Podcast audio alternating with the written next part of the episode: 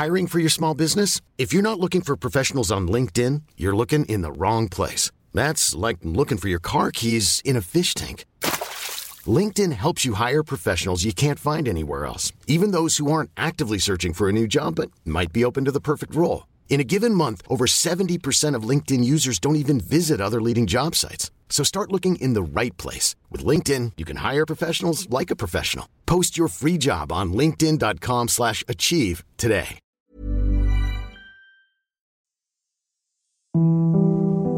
Ist der astrologische Podcast Astropod.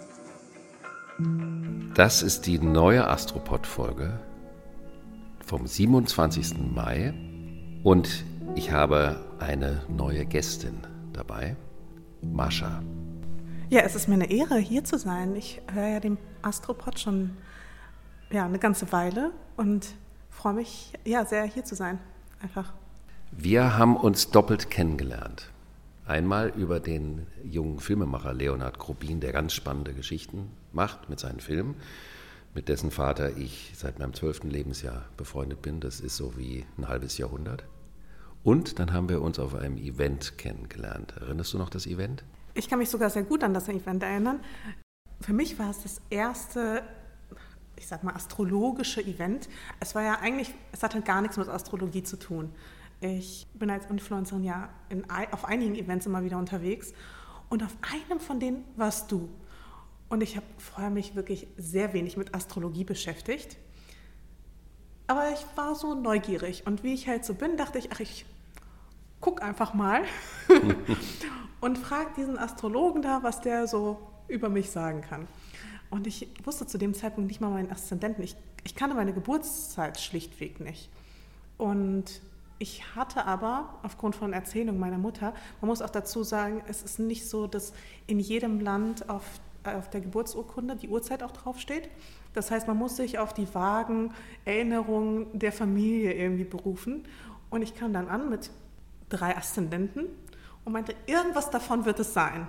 Und du warst so, nee, also die zwei hier, die kannst du vergessen, du bist eindeutig Löwe. Und ich war so, was? woher, woher will er das so schnell wissen?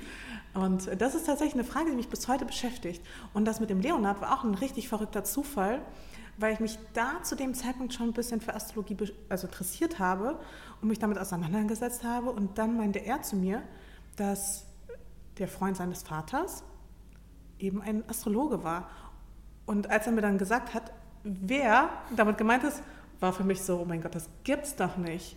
Weil mein eigentlicher erster Berührungspunkt mit dir war damals tatsächlich äh, The Q-Podcast mit der Anni, die ja letzte Woche bei dir zu Gast war. Es ist so verrückt, es ist einfach ein wahnsinnig spannendes Netz. Und weißt du, vor lauter Verrücktheit habe ich völlig vergessen, dich vorzustellen. Hast du doch gerade, du hast gesagt, ja, ich bin die Mascha. Ja, du bist die Mascha, aber die Leute wissen ja erstmal nicht, wer du bist. Und jetzt würde ich dich um was bitten, weil ich habe, nachdem ich Annis Projekt vorgestellt habe, habe ich eine ganz große Schelte von Leuten bekommen. Ich hätte es so miserabel gemacht. Wirklich? Und deswegen ist die Frage, magst du kurz erzählen, was du machst? Kann ich gerne machen. Und dann gehen wir zurück zu der Sache mit dem Löwe-Aszendenten. Dann erzähle ich dir das. okay. Ähm, ja, also mein Name ist Mascha, ich lebe in Berlin-Mitte. Ich bin Influencerin der ersten Stunde, beschäftige mich mit ganz, ganz vielen Themen. Also eben nicht nur Mode, Beauty, sondern eben auch gesellschaftliches, politisches, kulturelles. Ich bin da vielfach interessiert und ja, bin auch noch werdende Mama. Das ist überhaupt was ganz Großartiges. Und immer, wenn wir uns jetzt in der letzten Zeit gesprochen haben, ist meine erste Frage immer nicht, wie geht's dir, sondern wie geht's deinem Bäuchlein? Stimmt. Und äh, dem Bäuchlein geht's gut. Das habe ich dir auch jedes Mal genauso gesagt. Ja, das ist auch das Schönste, was man hören kann. Absolut. Du stehst vor einem ganz großen Schritt. Das ist ja auch das erste Mal in deinem Leben. Richtig, es ist das erste Mal und ich muss auch zugeben, es ist auch wirklich sehr, sehr aufregend.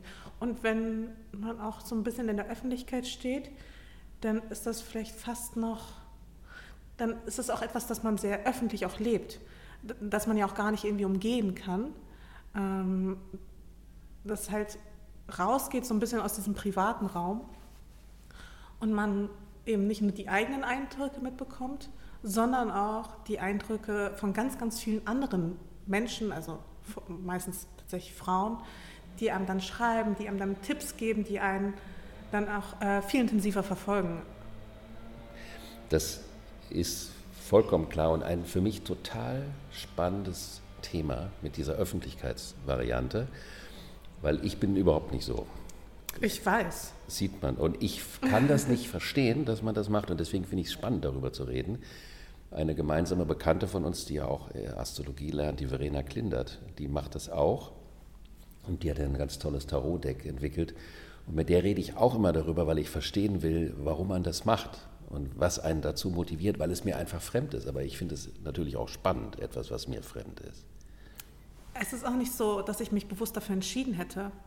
Es ist einfach passiert. Ich habe vor über zehn Jahren angefangen zu bloggen und das hat irgendwie Menschen interessiert und es war schon immer meine Leidenschaft. Und als ich festgestellt habe, ich kann meine Leidenschaft zum Beruf machen, gab es für mich nichts Besseres. Und jedes Jahr habe ich gedacht, nee, das wird nicht so weitergehen. Mal gucken, wie lange ich das noch machen kann. Und das sage ich mir jetzt seit zwölf Jahren und irgendwie geht es immer weiter. Das ist jetzt spannend, da muss ich einhaken. Einerseits sagst du, du warst einer der ersten Stunde.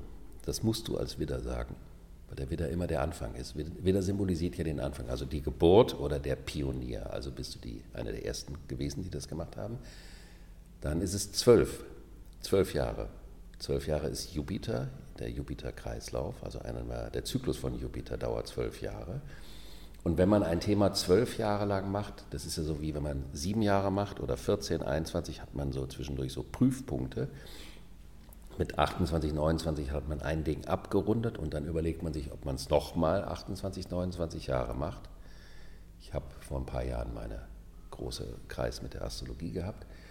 Und bei zwölf geht es um die Frage, dann braucht man einen neuen Spannungsbogen, also eine neue Perspektive, wenn man zwölf Jahre etwas gemacht hat. Das bedeutet also, es könnten für dich in dem Rahmen, wenn du weitermachen möchtest, und so klingt das ja auch, dass du vielleicht neue Inhalte, neue Ausrichtungen dafür brauchst, damit du eine neue Spannung da reinbekommst. Es kann aber auch sein, dass die Tatsache, dass du im Begriff bist, Mutter zu werden, oder eigentlich bist du ja schon eine, dass das ein Content reinbringen wird oder eine Richtung, die das verändern wird. Aber da kannst du dich überraschen lassen.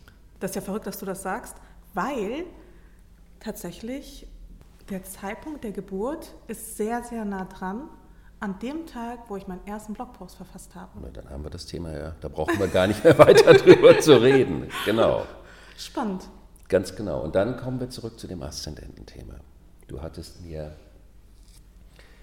ich glaube, Krebs, Löwe, Jungfrau vorgeschlagen. Kann das sein? Nee, äh, äh, Waage, Jungfrau und Löwe. Waage, Jungfrau und Löwe, okay. Das Thema hatte ich auch mit der Mimi Fiedler, die als doppelte Jungfrau kam und die dann als äh, Waage-Aszendent weiterzog. Und der Aszendent ist im Horoskop der wichtigste Punkt. Und er ist die individuelle Aufgabe, der Grund, warum man, wenn man so sagen möchte, inkarniert ist. Also wäre es dann auch spannend, dann zu gucken, was für ein Aszendent dein Kindchen haben wird. Da bin ich so gespannt. Und der individuellste Punkt, weil er sich berechnet aus dem Zeitpunkt und dem Ort der Geburt, nicht aus dem Tag allein. Und der Aszendent hat was symbolisiert, die individuelle vitale Energie, also auch die Ausstrahlung. Und es gibt einen ganz großen Unterschied zwischen einem Jungfrau, Waage oder Löwe-Aszendent. Der Löwe-Aszendent tritt in die Mitte des Raumes. Das heißt nicht, dass er das physisch machen muss, aber energetisch. Also es ist eine unmittelbare und direkte Präsenz. Und die hast du. Und so hast du vor mir gesessen, hast mich straight angeguckt. Und eine Jungfrau würde erstmal sich zurückziehen hinter das Sofa oder hinter die Tür und aus der Türluke gucken. Wahrscheinlich würde sich auch eine Jungfrau nicht direkt als erstes anstellen und gucken, dass sie irgendwie möglichst schnell drankommt. Das ist der Widder. Das ist der Widder. Ah, okay. Das ist nicht der Löwe. Das ist ja auch das Schöne an der Astrologie, dass man das differenzieren ah, okay. kann. Ja, die Kombination macht es dann. Ich zuerst, das ist okay, Widder. Mhm Löwe, Entschuldigung, Löwe, ich und dann Widder zuerst. Das, oh, ist, wow. das ist vollkommen in Ordnung. Gut. Und die, bei der Mimi Fiedler war es eben so, dass sie so eine starke Präsenz in den Medien hat. Und die hat eine äh, Venus im Löwen. Und dann habe ich gesagt, diese Venus muss in dem Horoskop eine Hauptrolle spielen. Und das tut sie nur, wenn sie Aszendentenherrscher ist. Und so kamen wir dann und dann stellte sich bei ihr ja auch raus, nach mehrmaligen Nachfragen, dass dann auch die Uhrzeit so war, dass dieser Aszendent der passende war. Mhm. Und die Mimi hat was veröffentlicht, unlängst auf Instagram, was dann auch, ich glaube, auf NTW oder irgendwo in so einem öffentlichen Ding auch zitiert wurde. Und zwar ging es darum, dass sie sich einmal gezeigt hat, ungeschminkt. Und der Grund, warum ich das erzähle, ist, dass am Samstag die Venus in das Zeichen Stier wandert.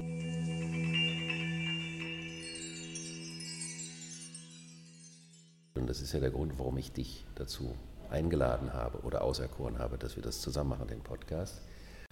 Und da ging es darum, dass sie sich ungeschminkt gezeigt hat und dann haben die Leute gedacht, ob sie krank ist, ob sie nicht gut geht. Und dann hat sie gesagt, nein, ich bin nur ungeschminkt, ich bin pur, ich bin straight.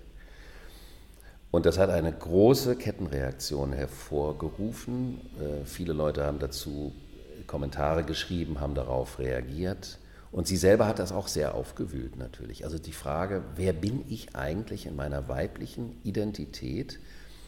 ohne die Filter, ohne die Nachhilfe, ohne die Sonderinszenierung darf ich ich selber sein. Und warum reden wir darüber? Weil die Venus im Stier symbolisiert die Urbeziehung der Weiblichkeit zu, zum Körper, also zum ganz ursprünglichen, die Sinnlichkeit. Die Venus hat ja zwei Zeichen, den Stier und die Waage.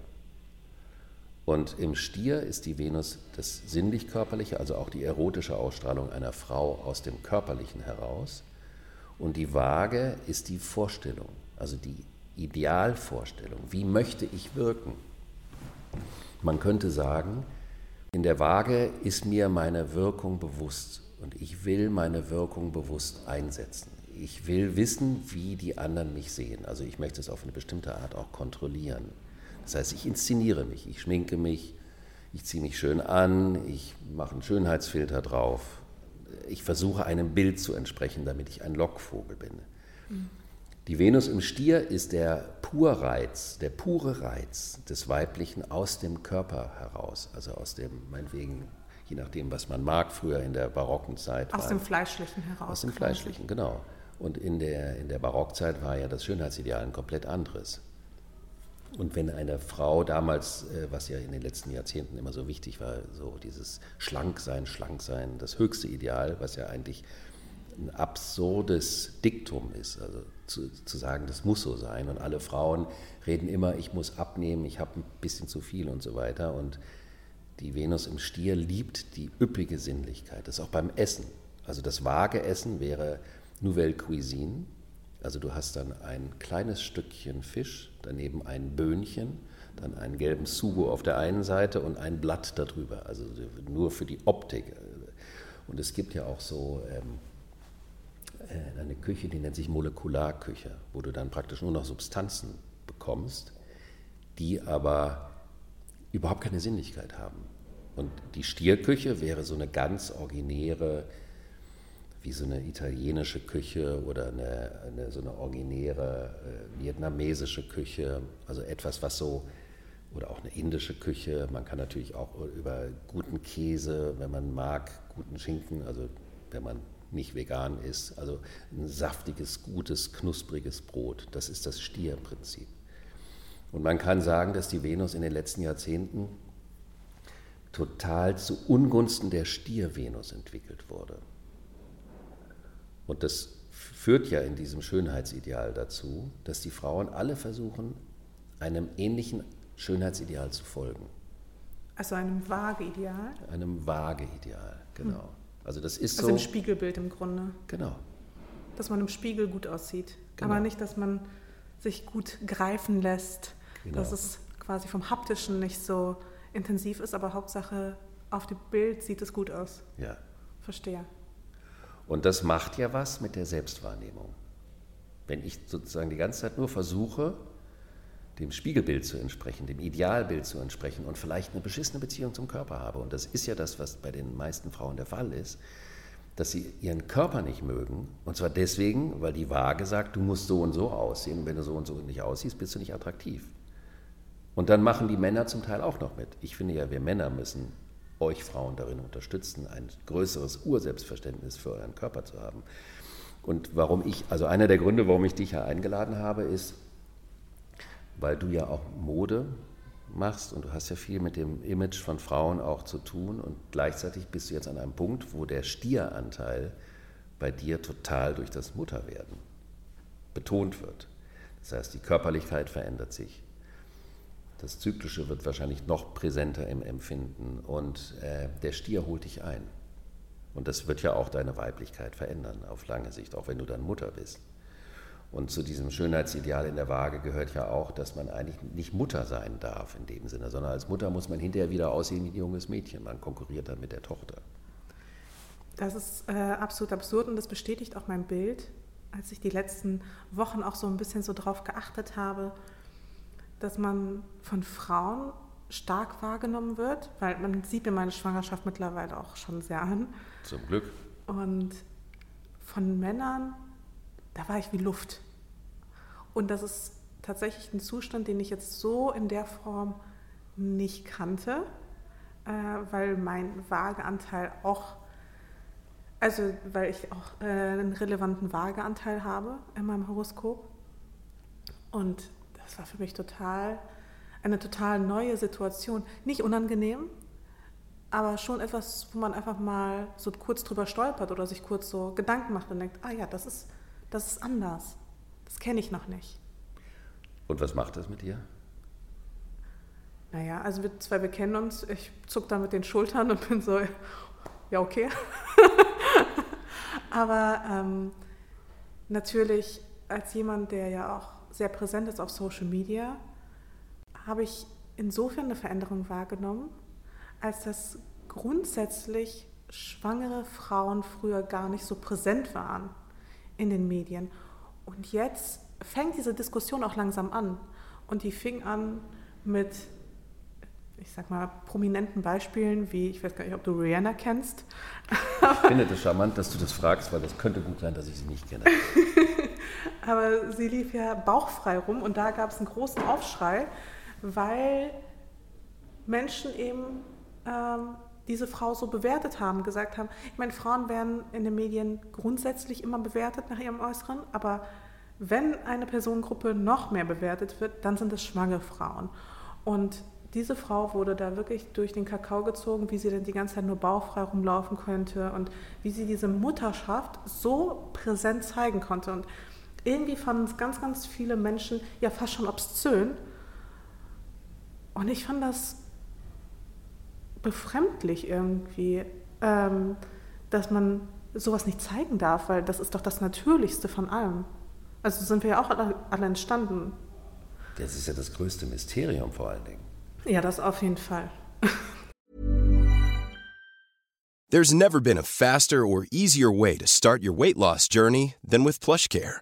PlushCare accepts most insurance plans and gives you online access to board-certified physicians who can prescribe FDA-approved weight loss medications like Wigovi and Zepbound for those who qualify. Take charge of your health and speak with a board-certified physician about a weight loss plan that's right for you. Get started today at plushcare.com slash weight loss. That's plushcare.com slash weight loss. plushcare.com slash weight loss. Also ich hoffe, dass du die verbleibenden Wochen und Monate deiner Schwangerschaft stolz durch die Straßen Ich zeige meinen Bauch total gerne. Ich richtig gerne. Ich trage total gerne figurbetonte Dinge. Und das ist ja auch etwas, was jetzt, also ohne jetzt äh, zu modisch zu werden, aber das ist ja auch etwas, was sich ja jetzt stark verändert hat in den letzten Jahren, dass schwangere Frauen nicht mehr bereit sind, irgendwelche Zelte zu tragen, wo sie ihren Bauch drunter verstecken müssen, sondern Lust haben, ja dann auch mal ein bisschen ein knapperes Oberteil zu tragen oder ein figurbetontes Kleid. Also ihre Mutterschaft auch zu demonstrieren. Ich finde, es Weil sie stolz sind. Ja, ich finde, es sieht sensationell aus.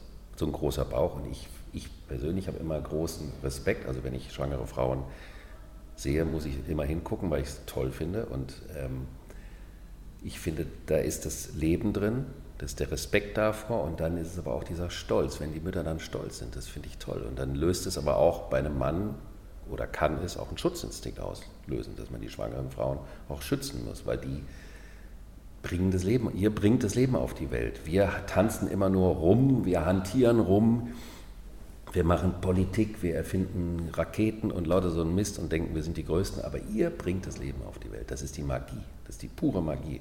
Und das würde eigentlich erfordern, dass wir mehr Respekt vor euch haben, sowieso. Aber der Respekt funktioniert nicht, wenn das weibliche Geschlecht so eine schlimme Beziehung zum eigenen Körper hat, so eine abgekackte Beziehung. Das ist also ganz wichtig, dieses Reetablieren einer gewissen Selbstverständlichkeit, finde ich.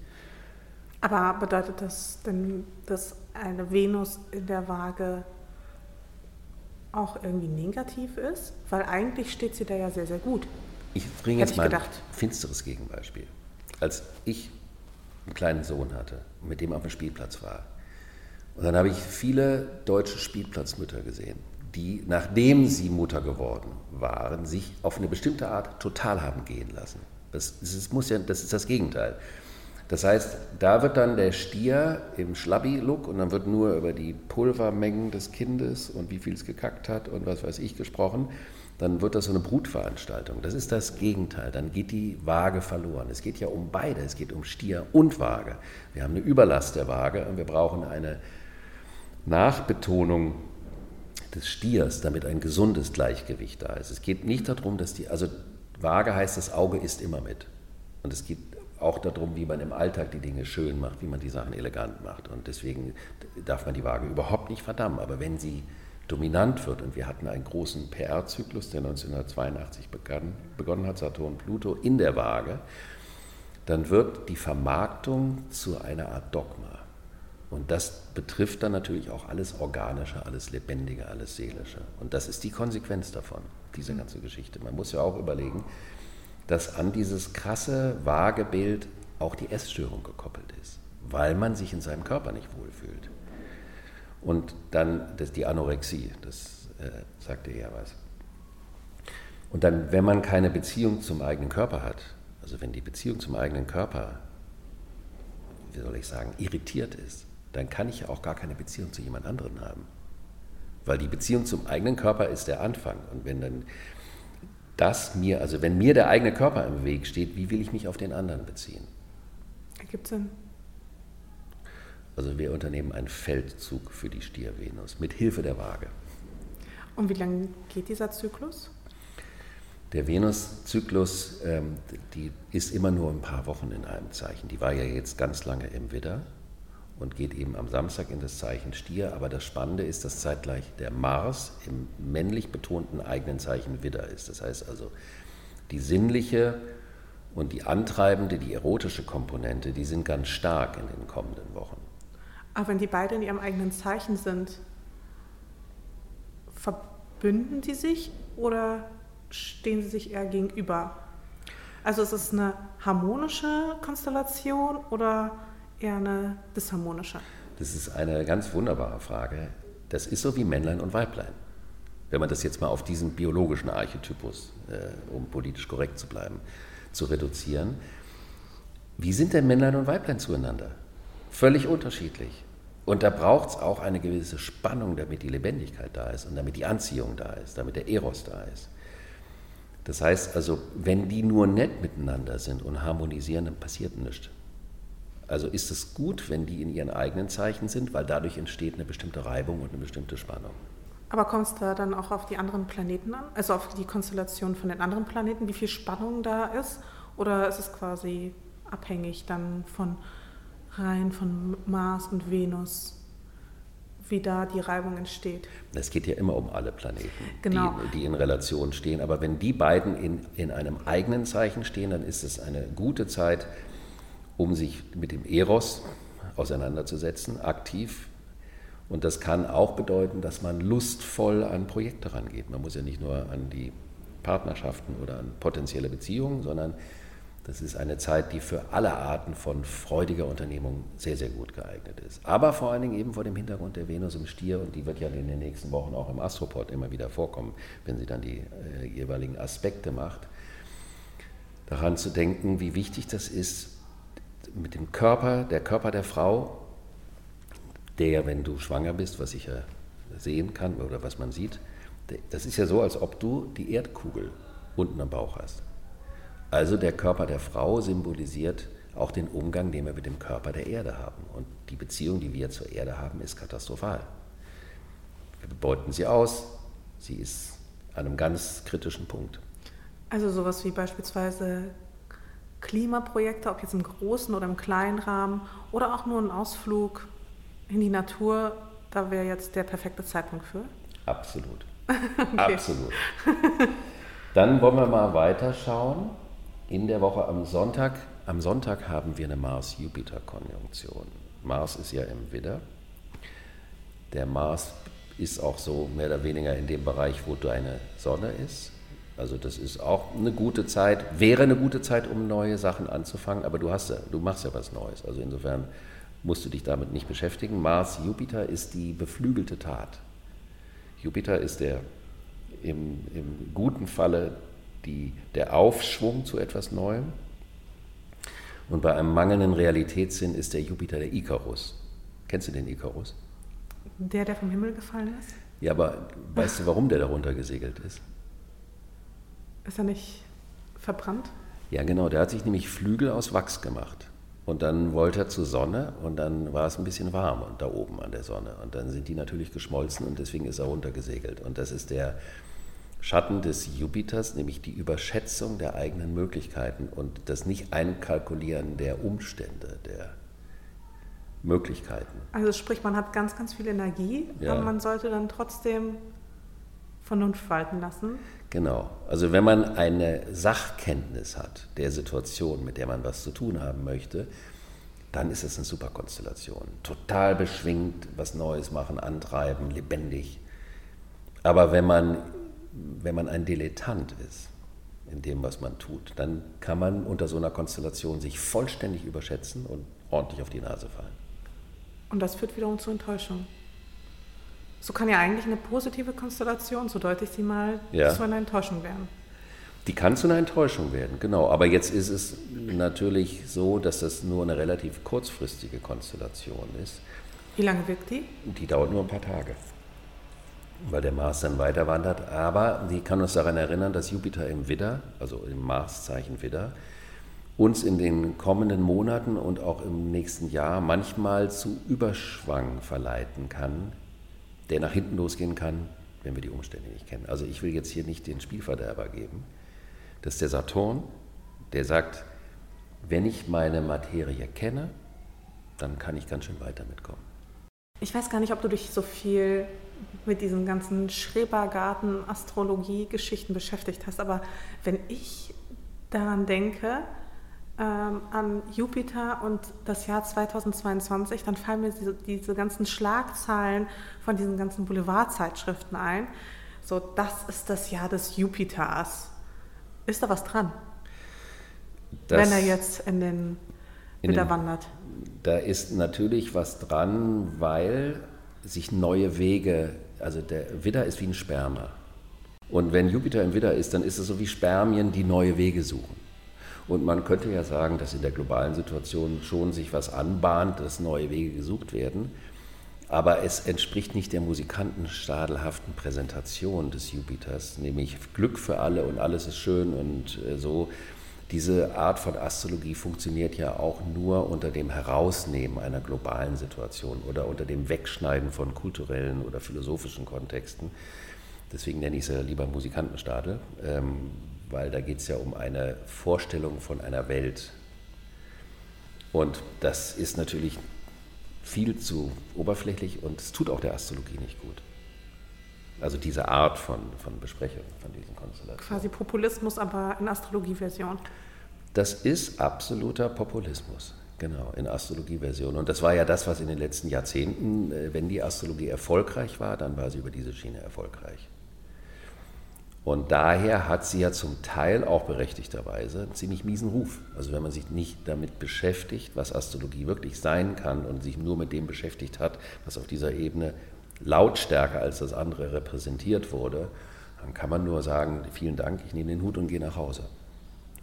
Ich habe immer dieses Beispiel, wenn man noch nie sich mit Musik beschäftigt hat, und dann schaltet man am Samstagabend, wenn es den noch gibt, den gibt es nicht mehr, diese Sendung ein, das Musikantenstadel, also diese Schlagersendung. Und dann hört man das. Nur das, was da geboten wird. Und dann denkt man, das ist alles, was es an Musik gibt. Und so in etwa ist es mit der Astrologie in den letzten Jahrzehnten gewesen. Und daher ist es vollkommen klar, dass es eine Zeit lang brauchte oder ein bisschen schwierig war, die zu versuchen, wieder salonfähig zu machen. Also das finde ich ist ein total spannender Aspekt. Wenn ich mich nicht täusche, gab es ja auch einige Experimente, einige auch wissenschaftliche Untersuchungen zur Astrologie, also zum Beispiel den Mars-Effekt, wo dann eben untersucht wurde, was ist eigentlich an, der Astrologie dran, richtig basierend auf Fakten. Und da hat man aber tatsächlich feststellen können, da ist ja tatsächlich was dran, aber es wurde halt ein bisschen unter den Teppich gekehrt. Es war einfach noch nicht reif. Ja, klar.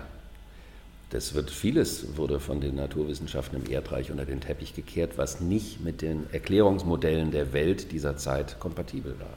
Naja, weil wir ja immer argumentieren, dass nur das, was quasi wissenschaftlich beweisbar ist, auch einen gewissen Wert hat. Aber ich finde, die Astrologie ist auch ein Beispiel, wo selbst dann, wenn man etwas beweisen kann, selbst dann wurde die Astrologie nicht anerkannt weil die Astrologie eine Deutungskunst ist. Und nicht von jedem gut gedeutet werden kann. Und vor allen Dingen nicht beweisbar sein muss mit der Methodik der Naturwissenschaften. Du musst ja auch nicht die Musik und die Kunst oder andere schöne Dinge, die kannst du, die Relevanz dieser Dinge kannst du nicht naturwissenschaftlich mit Zahlen und Fakten beweisen. Und wenn man als Astrologe versucht, dann diese Modalitäten oder diese Beweisführungen als Legitimation für die eigene Sprache heranzuziehen, ist das ein vollkommener Irrtum. Ich brauche nicht die Bestätigung vom Falschen, um das Richtige zu tun. Absolut. Und selbst wenn du es hättest beweisen können, würdest du nichtsdestotrotz trotzdem kein Gehör finden. Das finde ich echt schade. Das ist so, aber deswegen ist es auch immer die Frage, wie man das Thema verkauft. Und damit wären wir nämlich schon beim nächsten Thema. Am Montag gibt es einen Neumond in den Zwillingen. Und das bringt Bewegung. Zwilling ist ja das Zeichen der körperlichen Fortbewegung und an die körperliche Fortbewegung gekoppelt das Begriffsvermögen. Kannst du mir erklären, warum die Zwillinge so unbeliebt sind? Zum Teil. Das kommt aus dem Musikantenstadel. Dann wird immer gesagt, die sind unzuverlässig, die sind fahrig. Die haben zwei Gesichter. Die haben zwei Gesichter. Und es ist im Wesen des Zeichens sich etwas anzugucken, um herauszufinden, wie es funktioniert. Um es dann, wenn's, wenn man das rausgefunden hat, fallen zu lassen, um zum nächsten zu gehen.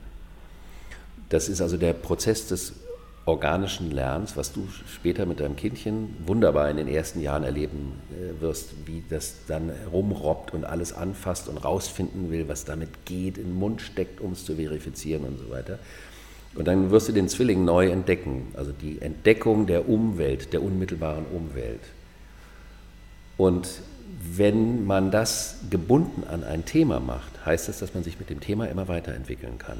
Wenn man aber kein Thema hat, dann hüpft der Zwilling von einem auf das andere. Und dann sind das Leute, die unheimlich anstrengend sein können, weil sie über dieses und jenes und jenes und folgendes quatschen aber kein Thema richtig annehmen und vertiefen. Das ist dann so dieser journalistische Aspekt des Zwillingehaften. Und dann entsteht aber auch keine richtige Geschichte. Wenn zum Beispiel jemand zu mir kommt mit dem Aszendenten im Zeichen Zwillinge, dann sage ich, ihr seid die Einzigen, die keine rote Linie in ihrer Biografie brauchen. Also wenn ihr nach ein paar Jahren zurückguckt, darf euer Leben aussehen wie ein Patchwork-Teppich aus verschiedenen Dingen, weil das Leben von euch das nicht will.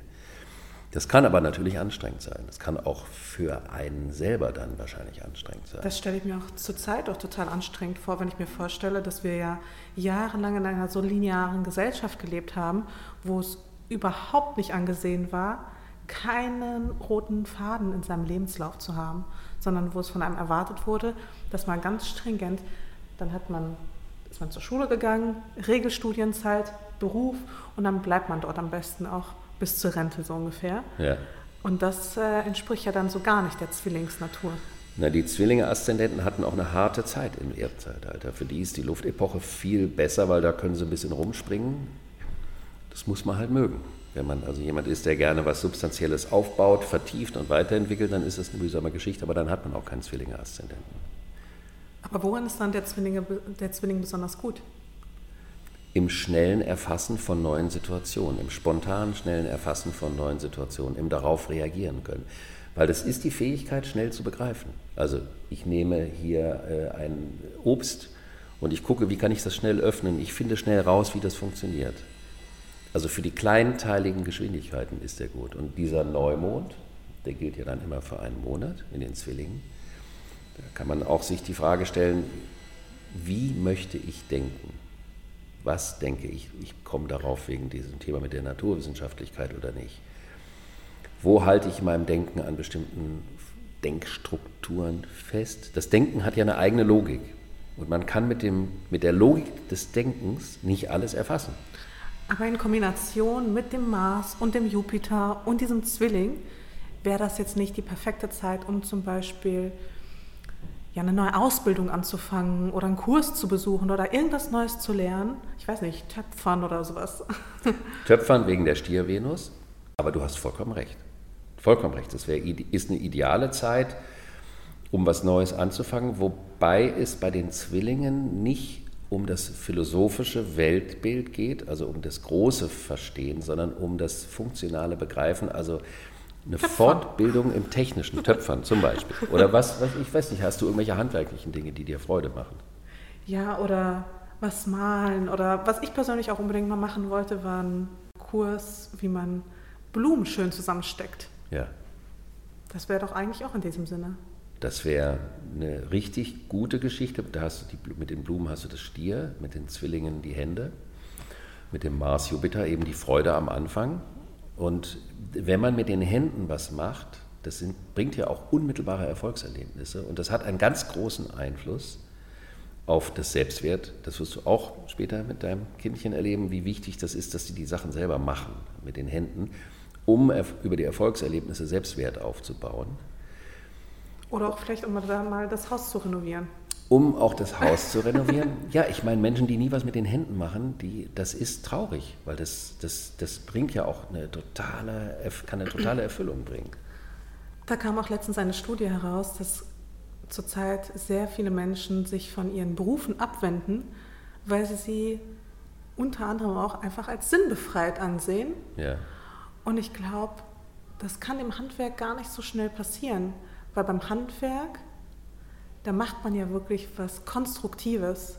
Das ist ja keiner dieser Jobs, wo man das Gefühl hat, ich tippe hier einfach irgendwelche Zahlen in eine Excel-Tabelle und es bringt niemandem irgendwas, sondern ich weiß nicht, auch in den, ich sag mal, einfacheren Berufen, wenn du als Konditor oder Konditorin arbeitest, du machst ja Menschen glücklich, du schaffst ja etwas mit deiner Arbeit und ja, erzeugst dadurch irgendwie eine gewisse Freude. Vielleicht ist das auch eine Rückkehr zu ja, solchen Tätigkeiten. Absolut, die habe ich ja sowieso für diese Saturn-Pluto im Steinbock-Zyklus ähm, diagnostiziert, schon seit vielen Jahren eine Rückkehr des Handwerklichen, was man ja auch beobachten kann, gerade weil wir ja beide in Berlin leben. Du hast ja praktisch in jedem Kiez mittlerweile fünf Kaffeeröstereien, Brauereien, äh, Bäckereien, unfassbar gutes Brot überall. Äh, und das wird ja nicht aus einer ökonomischen Notwendigkeit, sondern aus einem Bewusstsein, äh, natürlich auch ökonomisch im Sinne, was Edles zu schaffen, aber auch Qualität, das Bewusstsein von Qualität. Das ist vollkommen richtig. Sehr Mascha, ich danke dir vielmals, dass du mich besucht hast. Du hast mich vorher gewarnt, dass es mit dir viel, viel länger wird. Jetzt habe ich den Salat. Es tut mir nicht leid. Das, dafür danke ich dir sehr. Und wir haben wieder, wie immer, möchte ich mich dafür bedanken, dass wir so wahnsinnig viel Feedback bekommen haben. Und dir wünsche ich in der Venus in Stierphase alles Gute für dein Bäuchlein. Vielen lieben Dank. Und viel Freude weiterhin mit der Astrologie. Danke dir.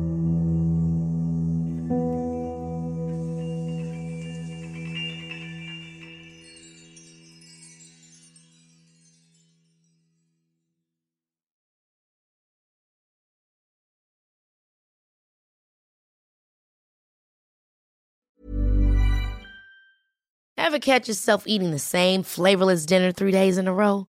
Dreaming of something better? Well, HelloFresh is your guilt-free dream come true, baby. It's me, Kiki Palmer. Let's wake up those taste buds with hot, juicy pecan-crusted chicken or garlic butter shrimp scampi. Mm. Hello Fresh.